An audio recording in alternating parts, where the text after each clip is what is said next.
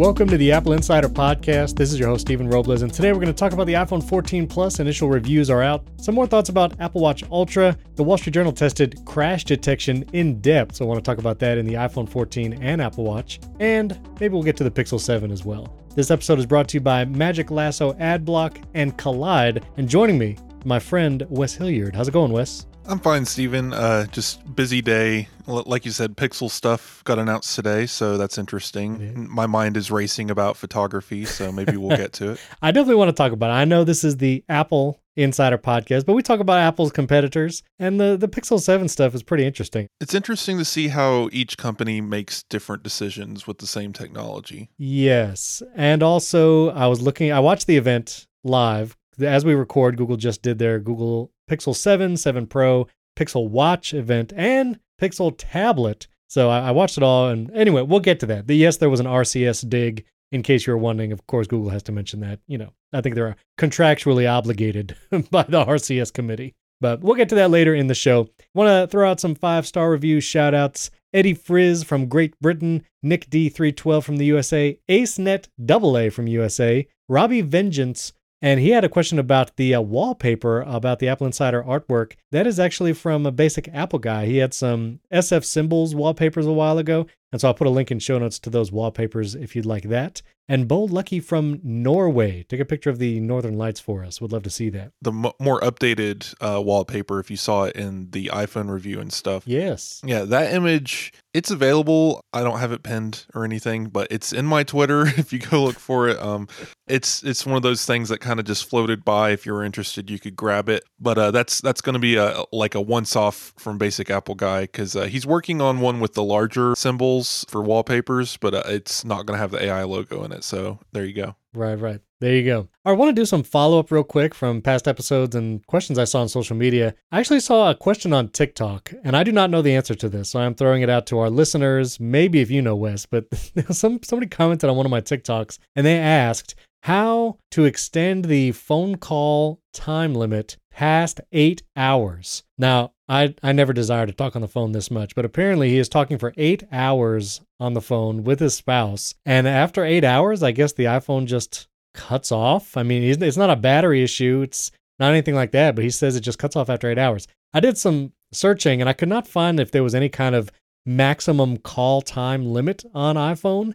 And so I don't know if there's any listeners out there that have ever run into that or if there's someone from Apple. I don't know, but I've never run into that issue. Have you ever heard of that, Wes? Well, I don't really do this, but I know this is a very teenage, young adult thing to do where people like to fall asleep on the phone with each other and then the Mhm. phone just stays on all night. Well, eventually it's going to cut off. I, I believe, yeah, if this is a FaceTime audio call that you're describing, it's probably a limitation by voice over uh, IP protocol, not really anything Apple's doing. But again, when or how or why would you ever need this? Uh, probably not a real issue here. Yeah, I think it's a limited use case, but uh, it's out there apparently. Another piece of follow up I talked about Apple Care Plus on the last episode and kind of the choice of do I pay for two years up front or do I pay monthly and then be able to extend it? And two people reached out Braden Newell on Twitter and Tim from the iPad Pros podcast. They reminded me that if you buy two years of Apple Care Plus when you first buy a device, when you get to the end of the two year time, you can apparently switch over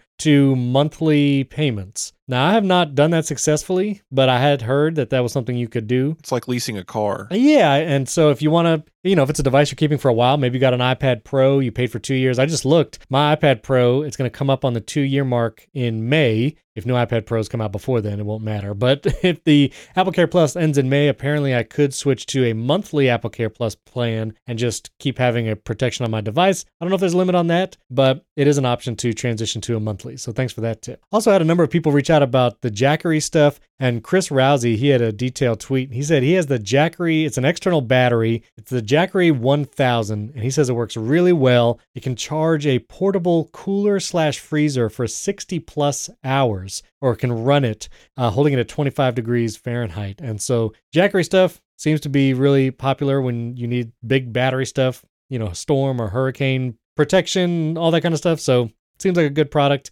I might get one. Might get one for the future. Just a nice to have a big old battery sitting around. Yeah, you might you might be hearing about more about these giant batteries. I'm going to be testing a few. I got one in. Oh, They're really interesting. I've never had one before. I was without power for a couple days uh, a week or two ago, and I think Mike, uh, our editor, must have felt sorry for me. So this just showed up on my doorstep and is like, "Hey, you're reviewing this." I'm like, "Oh, great!" And uh, there you go. yeah, and uh, I won't go into details right now, but they're they're interesting and uh, definitely going to be fun to play with and see what I can get out of these. Yeah, and one of the cool features I've seen is you can get like up to four solar panel arrays and connect Mhm. all four at once to the Jackery, and you could supposedly recharge it in six to eight hours just via solar power. So if you really were out camping or you were far out there with no power, but you had these like solar panel arrays, I mean, you could keep going. We could talk about battery technology all day, uh, but because like you know my electrician experience plus like just looking into this stuff, it's crazy. That's like true. the one I have, it apparently can fully charge solar power wise in three hours. Whoa. Yeah, and uh, like when you plug it into a 120 outlet, um, it charges in like 58 minutes to 80 percent or something like that. Like it's th- so they're definitely going for speed over longevity because I think this one runs a refrigerator for like 16 hours. Hmm. I like seeing battery technology get better, and this is all with a bunch of outlets and USB adapters and all that stuff, all in a device a little bit bigger than a car battery. Yeah, that is pretty cool. It still weighs less than a car battery because it's not lead acid. Thank Right.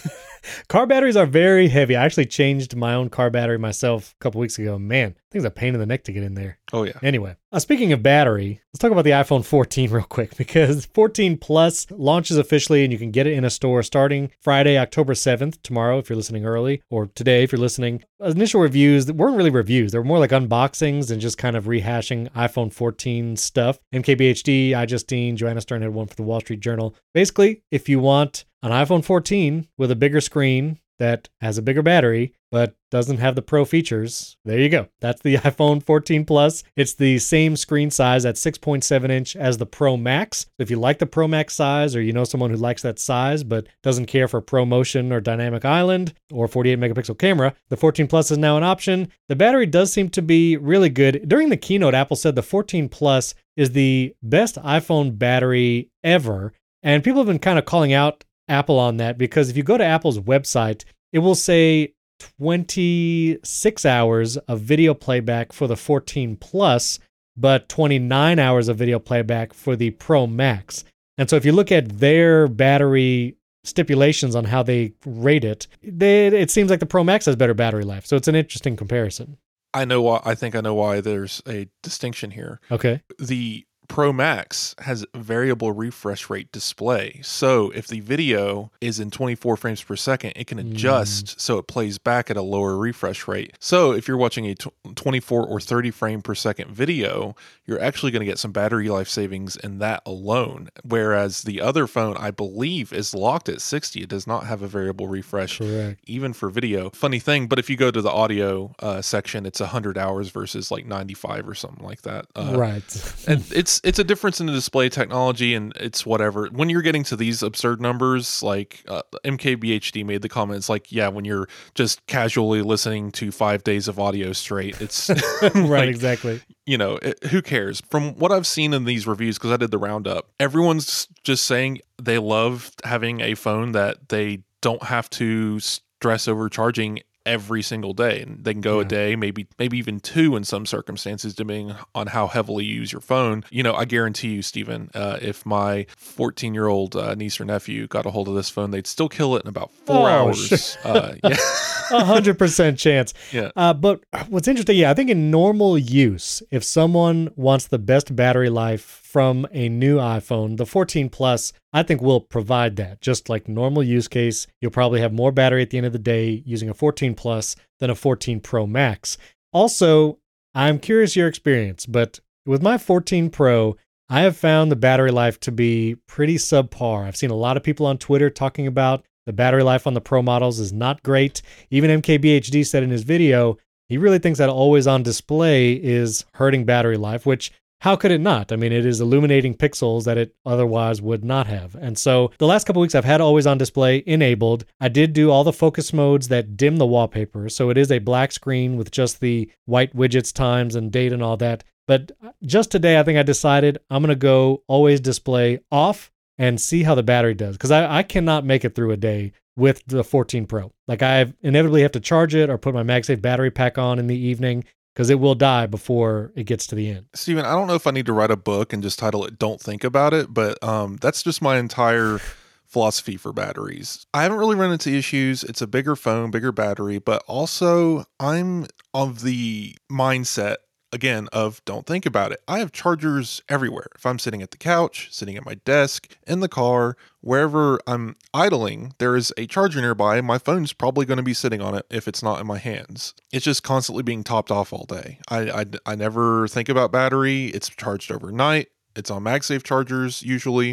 Uh, if we're out and about and I'm using the phone and the camera all day or something like that, the MagSafe battery pack's in my pocket. I'm just keeping it leveled. Uh, should I have to do that? Maybe not. Maybe in the future it'll be nice where there's a multi-day battery in a phone, but we live in a in a reality where you're probably not going to get a full day out of a phone charge, especially if you're actually using the thing for what it's designed for, being on in your hands doing things. But yeah, I, I haven't really seen these battery concerns. I've saw I saw a few reviewers, a few people bringing up like battery drain issues and fast drain. I'm not so sure. Also, one of the weird ones, I'm still running betas. I'm not on official releases, Oh, even sure. on my new hardware. So I have no comparison to these people. Maybe there's a bug in 1603 that is causing this. Maybe there's just they have specific issues. Maybe um, they just don't want to admit that they're on TikTok 16 hours a day. I don't know, but I mean, I'm comparing it to the 13 Pro I just used for a year. And even at the end of its, well, the end of its life with me, and my battery health was at whatever, 96% when I sent it back to Apple for a trade in. I feel like I was getting more battery life out of it. And I get like I am at a desk a lot of times a day, and I could just keep it on a charger whenever I'm sitting here, but I just don't prefer to do that. Like I, I would that's fine. you know, I would rather not charge it constantly. And then there are days when, you know, I want to work outside on the patio or I have to run an errand. I charge it in the car sometimes. And when I do that, like you said, I don't have to think about battery life if I get some kind of midday charge. But I just think it's interesting that even compared to the 13 Pro, something feels off. And so I'm going to keep the always display on. Well, I'm going to keep the always display Always on. on feature off, and we'll see how it does after that. You got to turn on the always on display in the yeah, anyway. Yeah, yeah. I don't know. I just obviously this is a feature that burns battery and if it's something that you're not using or don't care for or it physically causes you harm, turn it off. It's fine. Yeah. Uh, no one's going to get mad at you for buying an iPhone 14 Pro and not using the always on display. I, I like the feature. I like having it on. I like having different little wallpapers poking out at me on the dimmer display, you know, like silly cat photos and stuff. Just they're they're whimsical. It's fun. I like just seeing Carrot Weather cussing me about some weather report going on right now on my lock screen. Stuff like that's just a nice to have for me, and uh, I, I'm willing to trade the battery life. Yeah. Um, I'm definitely of the mindset of kind of just leaning into. I know a lot of Apple's eh, any technology company. It's hyperbole. It's uh, marketing. I'm just going to lean into it. It, it. Apple says that their phones are in- intelligently handling charging and that they have all day batteries and their batteries are going to last two years as long as you use them as expected. And Apple's expecting you to be charging your phone regularly, if not constantly. I'm just going to do it. It is interesting though to compare to the Apple Watch Ultra, which the battery on the Ultra is amazing, and I've been going routinely two days without charging, so I've routinely 48 hours. Right now, I didn't charge it last night. I haven't charged it in I guess maybe about 36 hours now, and it's at 54 percent, and it's great. The weird thing about the watch is I was in such a habit of just charging it period like when I get ready in the morning and charging it before I go to bed at night. And underscore David Smith, he actually had a lengthy video review, which I'll talk about it in a moment. But he was like, I was already in this habit of charging the Apple Watch in like set increments. And the extra battery life is really great, especially when you need it. If you're doing a lot of workouts or if you're going to be traveling, like really nice. But in the day to day routine, it's like I kind of just feel like keeping the routine going and just charging it here and there. And then just knowing a day is no issue for the Apple Watch Ultra. such a weird concept to me. I remember, okay, let's go back in time to when phones lasted about seven days before they needed to be plugged in. I remember when the iPhone came out and people were like, it doesn't even last a day? You mean I have to charge it every day? How would I even remember to do that? People were angry, right? Mm-hmm. And uh, that lasted all the way up to like 2013 when you know, smartphones became more ubiquitous and people just got used to the idea. And then the same thing happened when a watch came out. You had to charge every day. Well, what? I buy a watch and I wear it until it dies. I didn't realize that, you know, Right. like there's another chore for me to do. I think we've just gotten to the point now. And again, this isn't going to change until the technology changes. As long as we're using rechargeable lithium ion, you're going to have to recharge these things at some increment, right? Yeah. and humans are very habitual right? Uh, everything's very much clockwork. So charging can be very easy to get into a routine. Yeah. and now we're talking about a watch that breaks that routine it went from we have to charge it every day if not a little you know maybe bump it up every, and twice a day Right. but now it's every few days, and that breaks our brain a little bit because now the routine's broken. Well, I already have this phone I have to charge every day, but the watch doesn't have to get charged as often. and now you're on this like lopsided structure, right? Yeah. So when I last episode, if you guys remember me ranting about this, I, I'm doing it again, saying you just don't need that battery life again unless you're without power. I will say, so watching underscore David Smith, he's a developer. He makes Widgetsmith, Watch Smith. He makes great apps. He is a hiker and runner. And so he took the Apple Watch Ultra on a trip to the Scottish Highlands. It's a great video. I will put a link in the show notes. But I mean, the short of it is he loves the Apple Watch Ultra. He loves the features. And again, if you're in a situation like that, where you're hiking, you're doing workouts that are literally lasting eight or nine hours long. He ran a hiking workout for like nine hours. And it's like, yeah, at that point, I think the Apple Watch Ultra went down to like 30% at the end of the day. Great to have a larger battery to do something like that. Where with previous watches, especially the smaller ones like the 41 millimeter or Apple Watch SE, like it's just not going to last for that. So in those use cases, Yeah. that is why that extra battery really matters. And again, you could do cool things like that, all day hikes. When you fit into the niche of the watch, it's a great Yeah. watch and it's a great feature. It's a must have. You have to have that extra battery. But for the aspirational buyers, it's not really a thing. And again, charging it every day is fine. Like until we get to the point we don't have to charge anything daily where the MacBook, the iPad, the iPhone, the watch, all of it, that kind of routine, once that once that's possible, that's when we can start rethinking how our devices work into our routines. But as long as even one thing needs to be charged every day, I think multi-day battery life is less of a deal as we've made it out to be. It, it's an aspirational goal. It's something that we want, and everyone cites in reviews. But once we get it, it's like, do I really need this? Like, am I going to be without power or without a charger for more than 24 hours at a time at any given moment? For most people, the answer is no.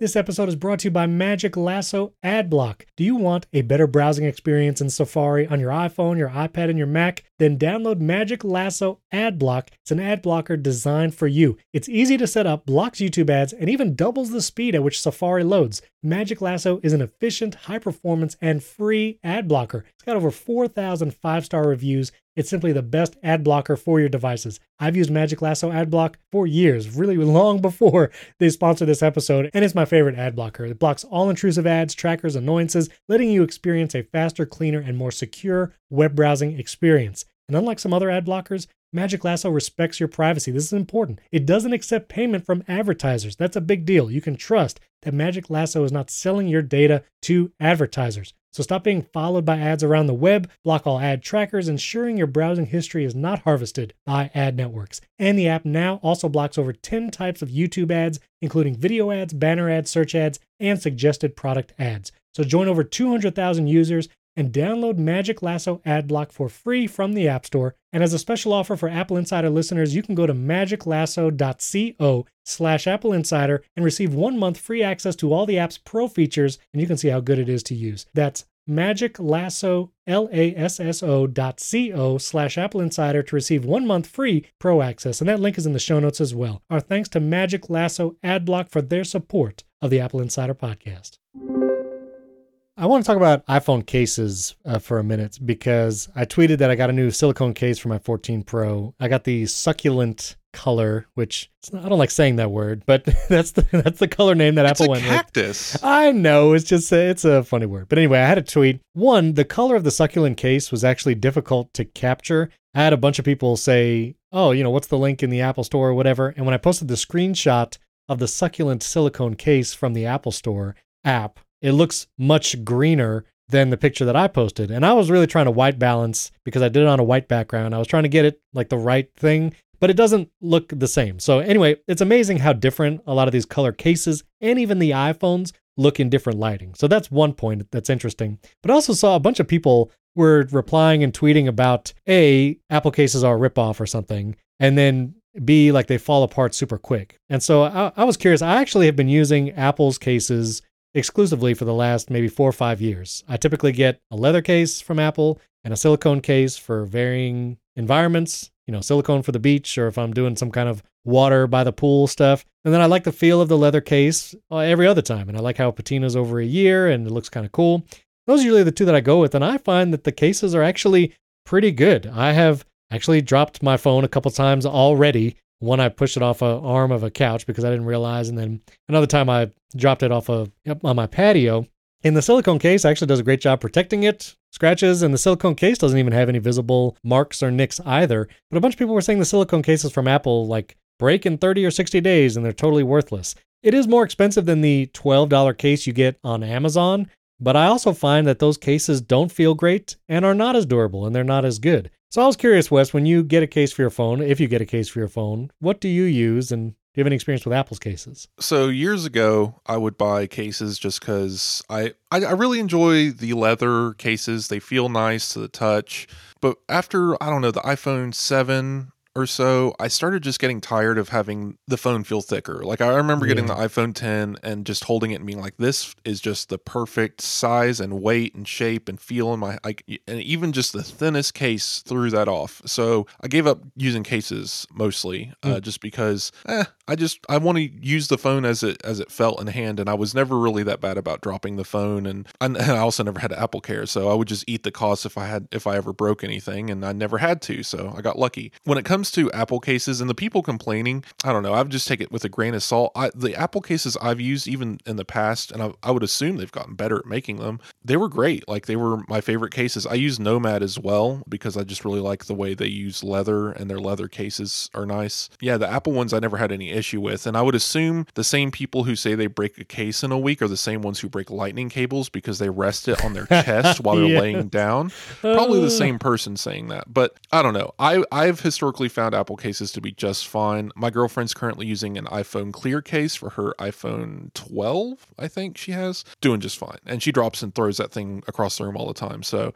um, she's Yeah. just very clumsy. For the 14 Pro Max, things changed a little bit because I'm doing some more case stuff related like for the for work uh so i've i've got a few on hand been playing around with them and I've really liked. I have this uh, Pitaka uh, MagEZ whatever uh, Aramid case that they make. Super thin, Hmm. lightweight, uh, durable case, and it has a great texture on it. Snaps on with MagSafe. I don't know. I just really like this thing. It's a very. It feels comfortable in the hand. It doesn't add really any bulk. It might as well be a skin, but somehow it protects the phone using those Aramid fibers uh, as good as like a large rubber case. Hmm. So Okay. been enjoying that. Okay, well, listeners, I'm curious. Reply to the, uh, you know, I tweet the episode out every Friday. Reply to that tweet with what case you use. Send us a picture. I know a lot of people love the Nomad cases. I mean, I don't know if still people use like LifeProof and OtterBox. I feel like, you know, people in certain maybe jobs or whatever like those kind of cases. But I will say this too: just me needing cases also took a change in my uh, life as well because I just wasn't doing enough to require a case. Mhm. Having a case is so nice for certain things Yeah. because I didn't. Re- I I kind of knew this, but I didn't really take it.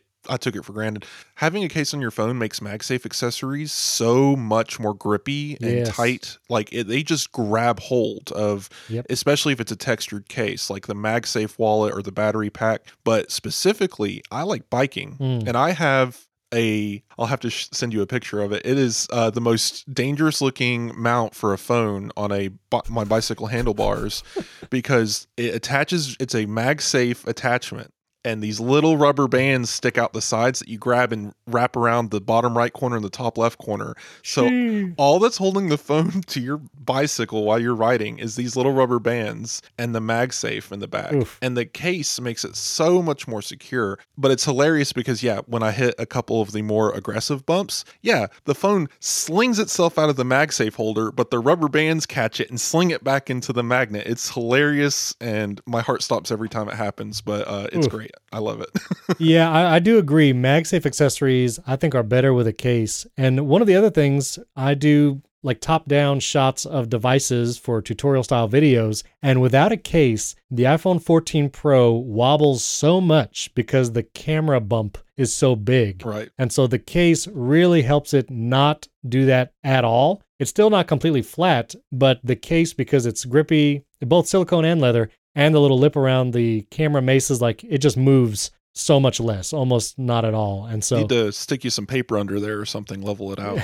yeah, well, I mean, and it's it's good enough just you know with the case, but without a case, no, it's like a seesaw. You can't do that. But those like like one of those furniture feet thing, you know, just Oh, stick it to your desk Yep. and put your phone on that. There you, You go. You got to level out that uh, the chairs and the tables and all that. So also Joanna Stern, as soon as crash detection was announced at the iPhone 14 event, I was like, I know that Joanna Stern is going to do a video for the Wall Street Journal crashing a car. And sure enough, she has delivered. They went to I think it was Ohio and they found like a, a demolition car driver who is literally like champion of demolition and crashing cars into each other. And so they got him to strap an iPhone 14 and a Google Pixel because the Pixel also has crash detection. They've had it apparently first. And also, he was wearing an Apple Watch Ultra. They put all that in his car, which was like a derby car. And then in two other cars, one was like a Ford, I forget something, and then a Chrysler minivan. And they put the iPhone 14 Pro Max and another Pixel in that car. And then they crash the cars together and see what happened with crash detection. Some very interesting things happened. With the Derby driver in his car, every time he crashed into another car, and these were like junk cars, they were already going to the junkyard. There wasn't like good cars that were getting ruined. His devices always registered the crash. And so the SOS thing would come up and it would say calling emergency services in 10 seconds or cancel. And then they would cancel it. But the iPhone 14 and the Pixel in the other car, though, that was not moving, no driver, no one in that car, never registered the crash detection. And so Joanna Stern contacted Apple and Google. And apparently, there are some other factors, in addition to all the high G force sensor and all that kind of stuff that goes into crash detection. There are a couple other factors. The phone looks for a Bluetooth connection to a car and uses that to infer that it actually is in a car and connected to a car that it also looks for motion prior to the accident. So if a car has not been in motion and the phone does not see via GPS that there's been movement like a car would, it would not register that it's been in a crash. Also, the windows were down in the cars that were being crashed, or at least in one of the cars. And so when the airbags went off, the barometric pressure inside the car did not register as if it were a legitimate car accident because the pressure didn't change as drastically with the windows down. And so all those factors together showed that like this crash detection is not going to go off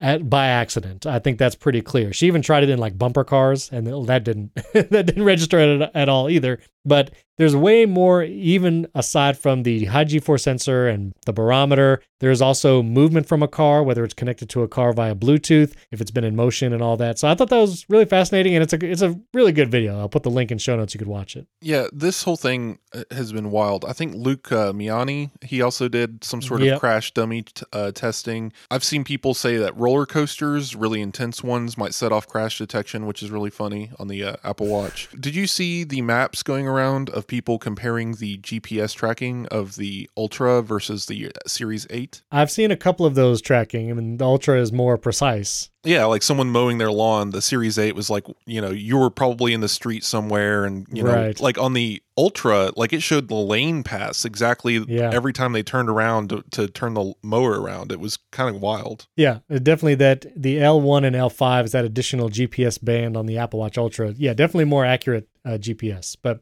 thought that was interesting for that crash detection in case anybody's, I guess, concerned or wondering. Probably not going to go off by accident. Also, iPad OS 16.1. This came out late last week. Didn't get to cover it in last week's episode. But Apple is actually bringing Stage Manager to non M1 iPads, namely the 2018 iPad Pro and newer. If you have an older iPad Air, another base model iPad, it's not like Stage Manager is coming to all the iPads that will run 16. But if you have an iPad Pro, any Face ID model iPad Pro 2018 and newer, then you will be able to use Stage Manager on your iPad once 16.1 comes out. I imagine it'll probably be this month. But they actually removed the external display feature from Stage Manager in 16.1, which I know there were lots of you know YouTubers and people on Twitter like Christopher Lawley. He had been on the show recently. That the external display support was one of the greatest features of Stage Manager. But lots of people are reporting bugs, that this software is not ready. Federico Viticci at MacStories, iPad first user, he was saying it's still very, very buggy. And so it seems like Apple is pulling back some feature like that external display support, but will be bringing Stage Manager to some non M1 iPads. So I guess it's good to see if you were wanted to use Stage Manager but didn't want to buy a new iPad, or what I see on Twitter and YouTube, it still feels like the Stage Manager feature still has a ways to go before it's like good. If you're a nerd and you heard Apple announce that this was an M1 only feature in June, you probably already bought an M1 iPad by July. Um, so this is a little bit of a burn. I wish Apple would have done this sooner, especially considering the software is due to release any day. Like we could, yeah, we could have iPad OS 16.1 release like next Friday for all we know. It is not ready. I'm using the beta right now and it's better but a lot of things are still kind of broken. Weird things, uh, like yeah. if you have a modal window and an app open up, you can't type in it right now, just period. And the app crashes. You have to completely force close it to use it again, and you still can't type in it. Weird stuff like that. So I can see why Apple's changing course a little bit. I am disappointed to see external display support get moved back a couple months, probably still by the end of the year. I would assume probably a 16.2 uh, release, but still, that definitely needed work for whatever reason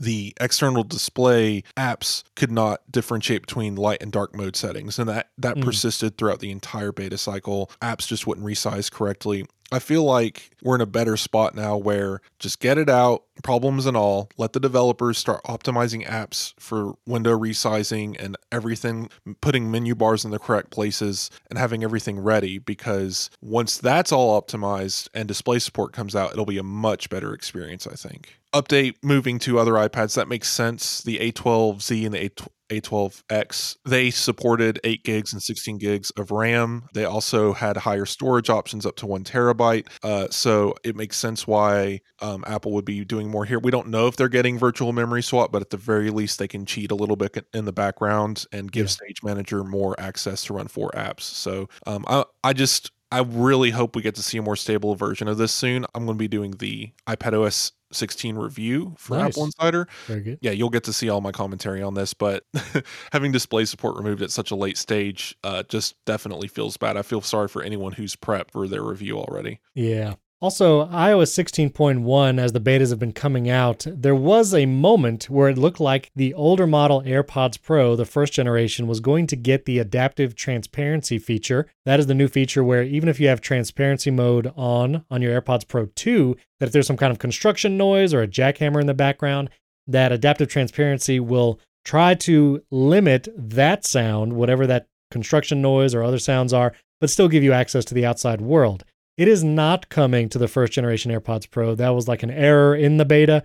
And then in the next 16.1 beta, it was removed. So just to be clear, adaptive transparency only going to be on AirPods Pro 2. And I will say I've been using them more and more the last week or so since I got them on launch day. Really, really love AirPods Pro 2. They sound incredible. If you really want a super in depth review, obviously watch Andrew O'Hara's review on the Apple Insider channel. And then Snazzy Labs runs by Quinn Nelson. He's self-proclaimed audiophile, but he really has some great knowledge about audio equipment and how things sound. And he has like a 20-something minute review of AirPods Pro 2 going super in depth, and he really likes them. He didn't like the first generation AirPods Pro, but this generation he feels that they are vastly improved. They sound great, and the noise cancellation is also very improved. So I'll put that link in show notes as well. I, I wrote the review for AirPods Pro 2 for us. Nice. It, they're they're really good headphones. I like the adaptive transparency. Um, definitely noticeable when you're out and about. Like for example, my dad has a motorcycle and it dims that out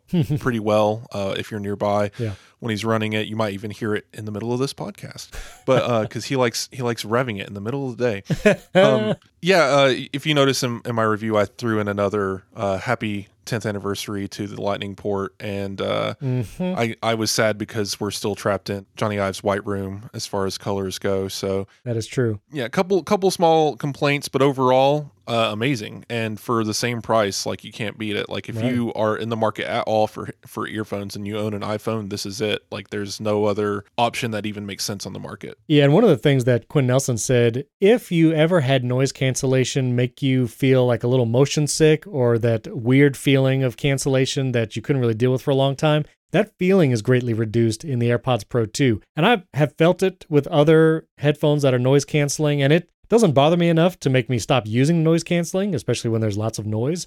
But I do find the AirPods Pro 2, it's much more comfortable in that noise canceling mode. And so and last time I was at the Apple store, they had tons of AirPods Pro 2 available for sale. So you can try it. I mean, it is really good. The transparency and the noise canceling and overall sound for sure. I'm really excited now to have AirPods Max with an H2 chip Mm. capable of Mm. doing these things because I think they'll be exceptional at it. Just one comment on that rumored adaptive transparency going backwards compatible. Didn't make any sense. Yeah. Just some fun numbers here. Uh, I think the original H1 chip samples audio at 4,000 times per second uh, to, to perform transparency actions. The Mm. new chip is 48,000 times per second, a 12x increase. So, Wow. yeah, that thing, it, it would not have been the same. I want to mention quickly uh, Mike Wuerthele on the site did the Apple Watch SE Gen 2 review, the 2022 model. We've talked about it a couple times, but he really thought highly of it. It's the best value Apple Watch, great for kids, especially in the family setup, which I had mentioned. The biggest trade offs between the SE and like the Series 8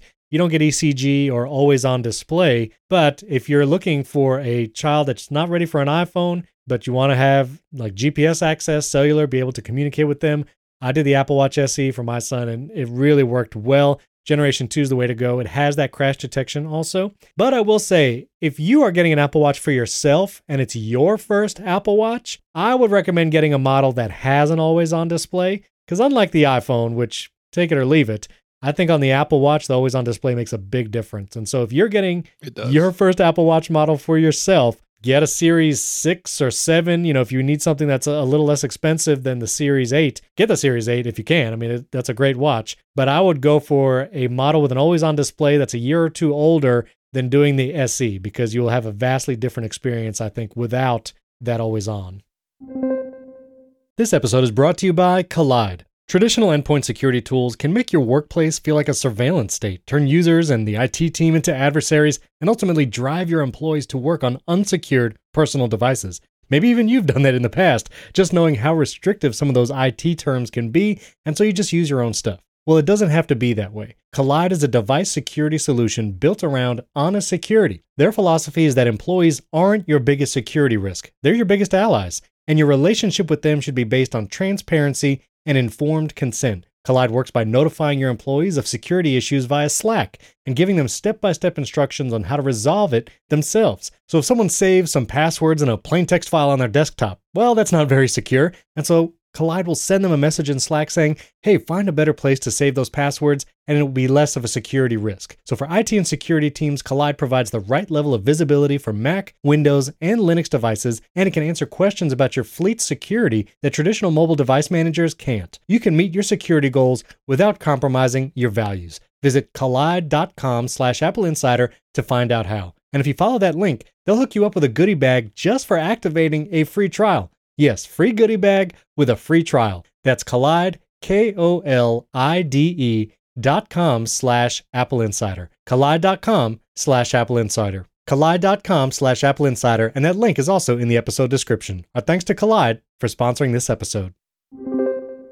So, the European Union, speaking of Lightning and USB C, actually passed legislation that no later than the end of 2024, so two years from right now as we record, the iPhone must adopt USB C for its port. And this is like European law. So if Apple wants to sell iPhones over there by the end of 2024, so I imagine that would be the iPhone, let's see, next year would be the 15, then the 16. The iPhone 16 would have to have USB C. Now, this doesn't guarantee that all iPhones will have USB C, even as we know this year, iPhones sold in the US do not have a SIM card slot, whereas iPhones in other countries do have a SIM card slot. iPhones in the UK don't have millimeter wave. iPhones here in the US does have it. I feel like this is a slightly different case. I don't imagine Apple making iPhones with USB C for Europe and then Lightning everywhere else. Absolutely not. Yeah, I, I don't think it's going to happen. So it could be 2024. We finally get USB C on the iPhone. What do you think? I'm still hedging for a portless phone. Yeah. There's reason to suspect that this is still in the pipeline. It's hard to imagine Apple would go USB C next year and then portless the year after. I would say within five years we could be portless, but USB C is certainly in our future. I think Apple was doing this even before this legislation passed. It just Hmm. it makes sense. Uh, USB 2.0 speeds and a device that records 4K ProRes video is absurd. Apple really needs to do this, especially in pro devices. And I would be uh, very surprised if we don't see uh, Thunderbolt uh, or USB 4 anyway Mm. in the uh, iPhone 4, uh, 15. So this is this is inevitable. Whatever happens, it's the same port everywhere. Unlike the SIM card slot or mmWave 5G, that's the difference between swapping out like a metal part of a tr- of a tray or a like a specific s- style of cellular for for a mobile data plan. Right. This is an entire component and interface integrated with the chipset. They're not going to ship a Lightning phone and a USB C phone. So don't even worry about that. That's not going to happen. I've seen some concern floating around Twitter. Just not going to happen. Yeah. But yeah, I'm I'm I'm excited to see it. I'm not one of these people who've been begging for Lightning versus USB C because I don't really care. I don't use the port. I don't even know if I've ever plugged in my iPhone 14 to anything uh, since I've got it. Uh, it's just MagSafe all the way down. Yeah. So I'm I'm ready for the portless future. Uh, still very sad for anyone who records in 4K ProRes if uh, we go Mm. portless. Um, but I I don't know. Apple needs to give us a solution for this, especially if they plan to remove that port. But at the very least, give us a better port. And uh, I think USB C is the answer to that. For sure. Speaking of MagSafe, I thought this was just hilarious, so I wanted to mention it. Apparently, if you have a MagSafe puck from Apple, meaning just the cable, USB C on one end, MagSafe puck on the other, there's a new firmware version for the MagSafe puck. And you can go, if you connect a MagSafe puck to your iPhone, you can go to the settings app, general, about, scroll down to carrier lock, and then you will see an Apple MagSafe charger. You can tap it and see the firmware version. I would not have expected it to have firmware, but there are some smarts in there, like you mentioned before, smart charging and you know holding at 80% and all that kind of stuff. So the MagSafe Puck has to think at some point, but I think it's hilarious. There's a firmware update.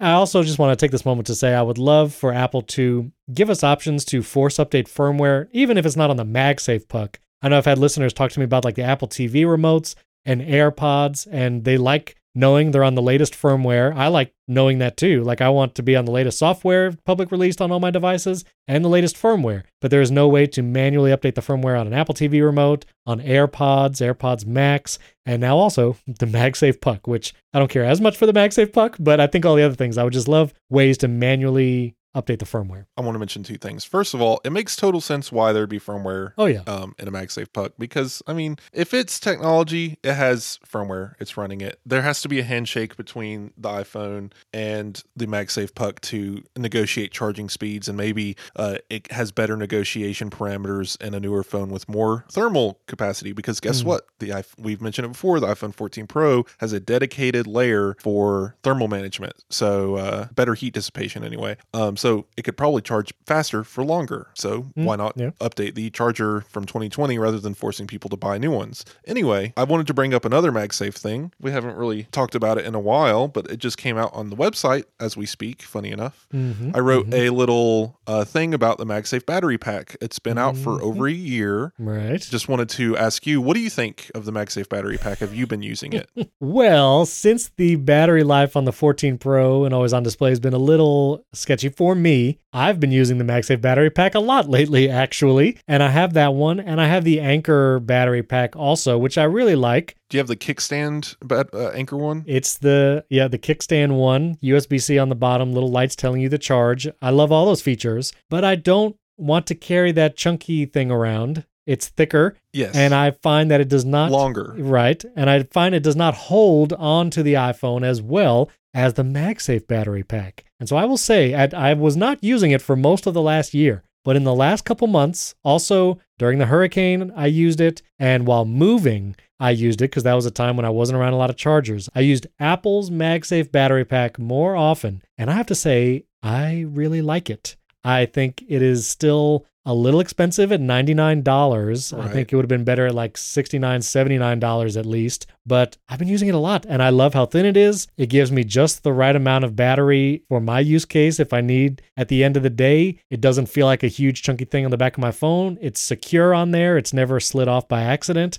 I actually think it's a better product than a lot of the initial reviews said. So yeah, price wise, I agree. Uh, it should be a little lower, especially now that it's the technology's aged a little bit. Apple's probably making these a dime a dozen. you can find them in the mid 80s uh, on sales, and Mike found one open box for $50. So, an open box on a MagSafe battery pack, I mean, come on, you're fine. Yeah, Just go buy it. yeah. But yeah, no, this thing has been my favorite go to. I mean, I have, there's a difference between a battery pack and an external battery because the battery pack attaches to the phone, the external battery's big hunkin' battery sitting in your bag. You run a wire to your phone, right? Mhm. So I have that too. It's just for this when I'm like out and about, like on my review trip to Dollywood to write about the iPhone, I had my MagSafe battery pack with me to uh, just in case. Never needed it because that battery lasted all day, but just in case, it slipped right into my sling bag, d- took up literally no space, and I love this thing. Like, uh, take it on trips frequently. If someone else with me needs to update, needs to charge their phone, I can hand it to them because they all have MagSafe adaptable phones. Slap it on their phone, good to go. Um, just a real great product. But what makes it unique and different, and that I go into this in the uh, retrospective, is that even after a year, no one has come close to making the same size battery pack that is able to charge the phone as much as the MagSafe battery pack. Hmm. And because mathematically, when you look at this thing, yeah, it's small. It has like 1400 milliamp hours, which is like half of what the iPhone Pro Max has in it. Mhm. But because it has a higher voltage rating, it's able to charge like the Pro Max to 40%. percent Mhm. Whereas like your Anker battery with 5000 milliamp hours can only charge the iPhone up to about 50% Mm. because the efficiencies in QI charging are so much lower. I don't want to get into all the math and, and nonsense about. I'm just saying, like, no one else has come close. Yes, Apple has a couple tricks up its sleeve. MagSafe is on its side. It's more efficient. Other companies have to pay to get access to the MagSafe, te- MagSafe tech. I haven't seen any officially licensed third-party MagSafe battery packs. So Hmm. even Anker's, as small as it's gotten, is still larger, length and width-wise, than the MagSafe battery pack. Yeah. And one thing I would say is the best test for how good these things are is when you're holding the phone with the battery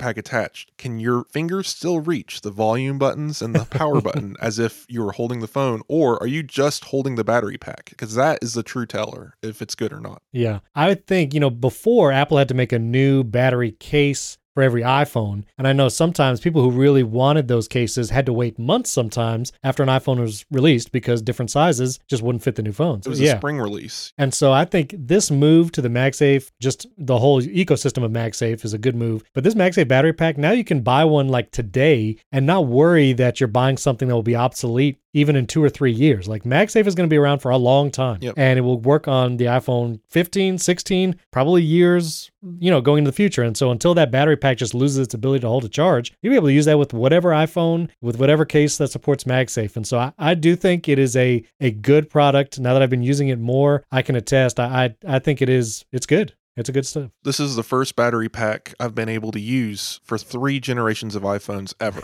right. Exactly. right so like that's that's saying something and so I, I just the reason why like the reason for the article and the reason why i bring it up is there was just a lot of you know controversy i guess you could call it a lot of uh irritation. People are like why did apple make this? Why is this a hundred dollars? You know why does it have such a small capacity? And nobody wanted to look past the spec page to see what this thing actually did. And on paper it may look a little lousy but once you actually use it it surpasses anything out there. Even the capacity isn't a problem once you understand the difference between milliamp hours and potential voltage, which again I go into in the thing. I wanted to ask, are there any upgrades that you would want? Like, would you want to see a 2.0? I only have two real th- answers to this for me. I mean, more capacity would be nice, but I don't want it to get bigger. Yeah. So I, I don't know if that's really a want.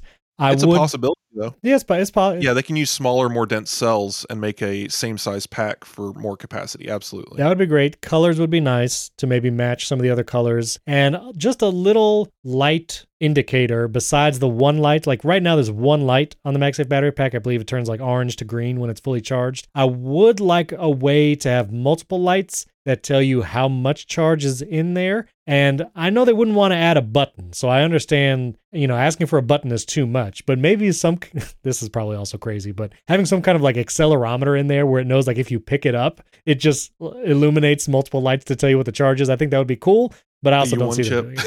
Yeah, a U1 a U1 chip for precision finding would be amazing also. But what are your two things? I mean, if you lost it, I don't, I don't, know if I've even come close to even misplacing this thing. Anyway, USB C, just because Sure. everything's going there. I don't want another thing that's stuck on Lightning for another decade. Just Agreed. go ahead and move it along. Like you said, more colors. I actually, because it's so small, and I wouldn't do this with any other battery pack, but because this one's so small, I have a silicon skin on it. Oh yeah, Uh, yeah. like a rubber silicon same thing. It's like might be less than a millimeter thick, so it just kind of slides on there and it's done. But uh, yeah, turns it black, so I don't have this bright white object on the back of my black phone. Sure. But yeah, colors would be amazing. USB C would be awesome. Uh, more capacity, but one major feature, and I, I really hope Apple does this: make it charge also with MagSafe. You know, maybe Yes. maybe yes. the backside could charge over MagSafe and the front side charges the phone. I don't know how they would do it. The magnets are reverse polarized, so you can't put it on a MagSafe charger. It wouldn't charge that way. It's not how magnets work. But I don't know. I just hate the idea of you can go all wireless out and about, except you need a Right. cable to charge your MagSafe battery pack. So It is true. Agreed. I would love that too, for sure. All right, I want to get to the Pixel 7. Just real quick, want to mention that the Square app on iPhone now supports the tap to pay, where you don't even need the little square, like rounded rec device to do Apple Pay with a Square. You could literally just have the Square app on your iPhone and someone can pay you just by tapping their Apple Pay to your phone. And I actually got my haircut the other day and my barber, I actually had given him an old Square tap thing with NFC because he had like the headphone jack reader and he had to use the adapter and like it rarely worked. Like it was a mess. And so I was like, I, it was just sitting around my house. I said, here you go, just use this. And so he, you know, had it on his little setup and it was fine, but it would usually take a second to connect and it was kind of laggy.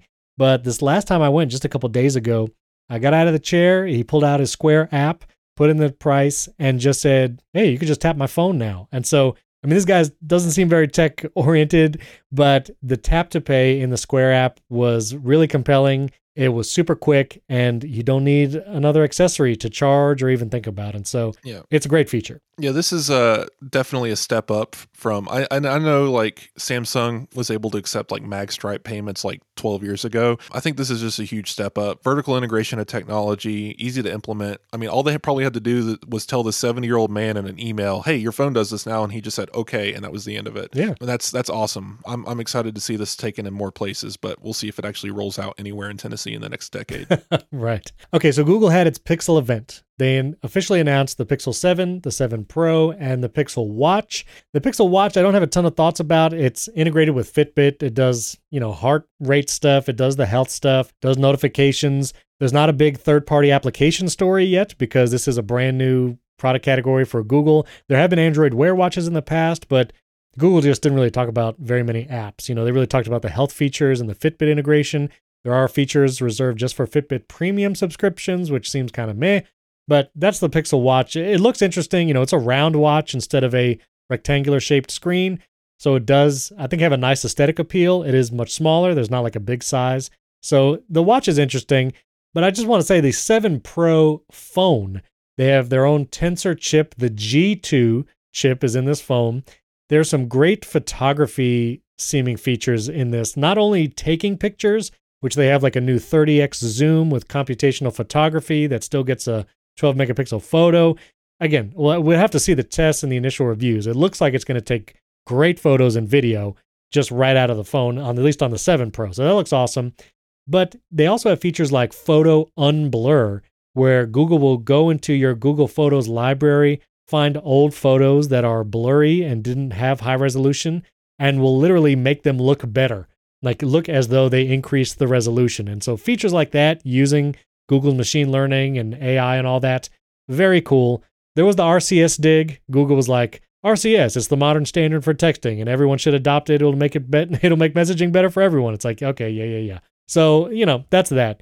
But the other thing I wanted to mention, the Pixel tablet, which is coming out next year in 2023, tablet, you know, Android tablets, that's a whole different story, whether or not there's even apps that make them productive and worthwhile, the ecosystem, whatever. But Google announced the Pixel tablet charging speaker stand.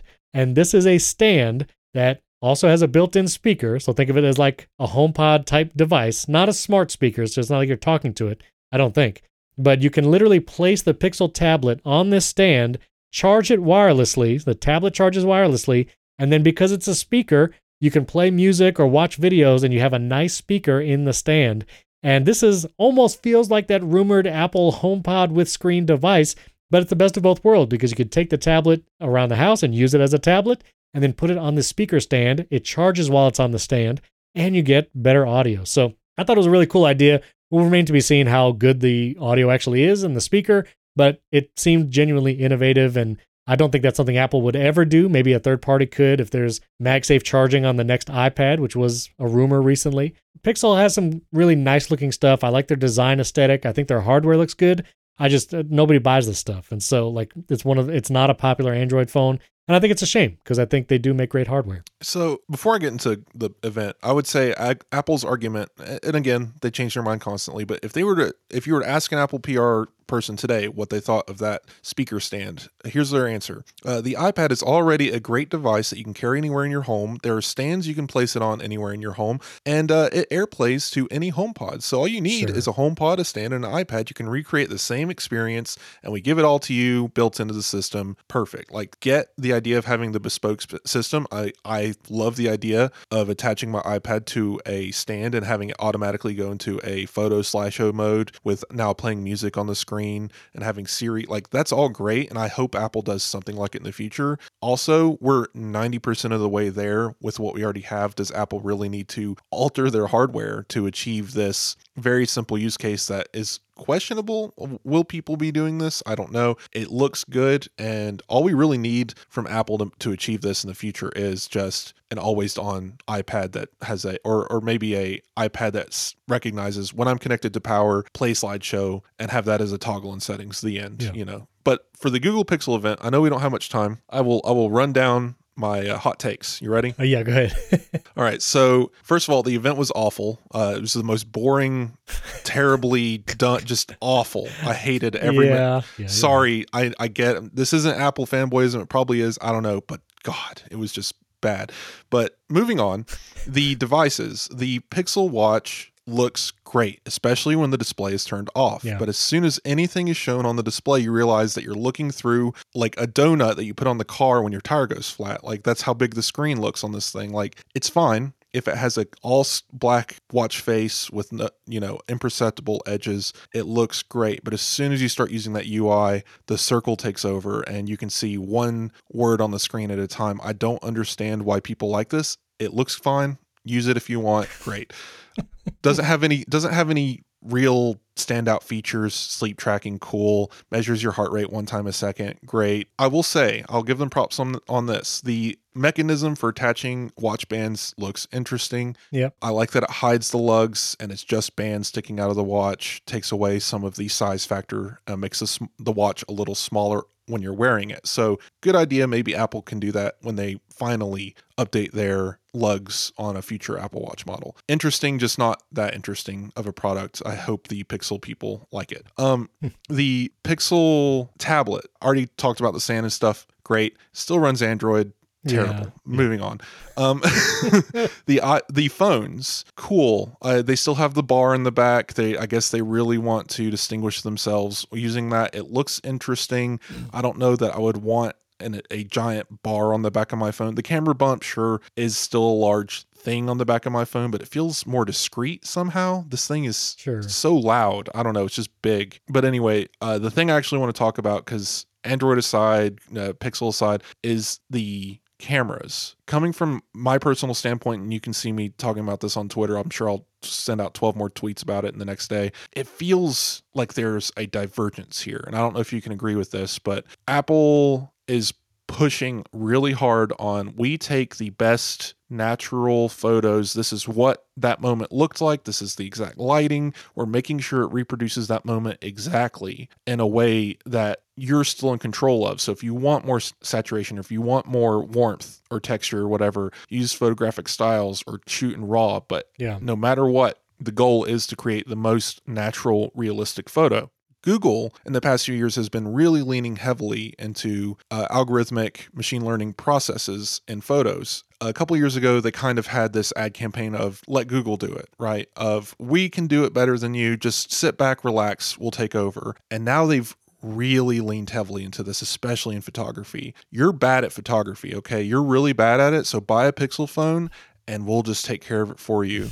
No Right. more shaky shots. Uh, we're going to Right. algorithmically process out any photo shake, which is cool. Again, I'm not knocking like the algorithmic process. Apple uses Right. plenty of them in their photography. It's what they're achieving, right? So when I go in to edit a photo that's been shaky, sure, I would appreciate a mode that automatically detects it and maybe finds a way to meet in the middle and make it look less blurry. I like that effect. But then they went a the the Google step further of, and we will go back in time and find every photo you've ever taken and tell Right, you right, right, that it's a shaky image and we're going to re re-edit it and we're going to remove people from the background of your photo from uh 2007 and i'm just like i get the appeal of having aesthetic beautiful photos but that's Yeah. also not that memory that's not real that's not what it looked like I, I get it. No, those are good thoughts. And when the actual reviews come out for the Pixel camera, I, let's talk about it again because I think it'll be interesting to see the quality. But for sure listeners, let us know if you thought about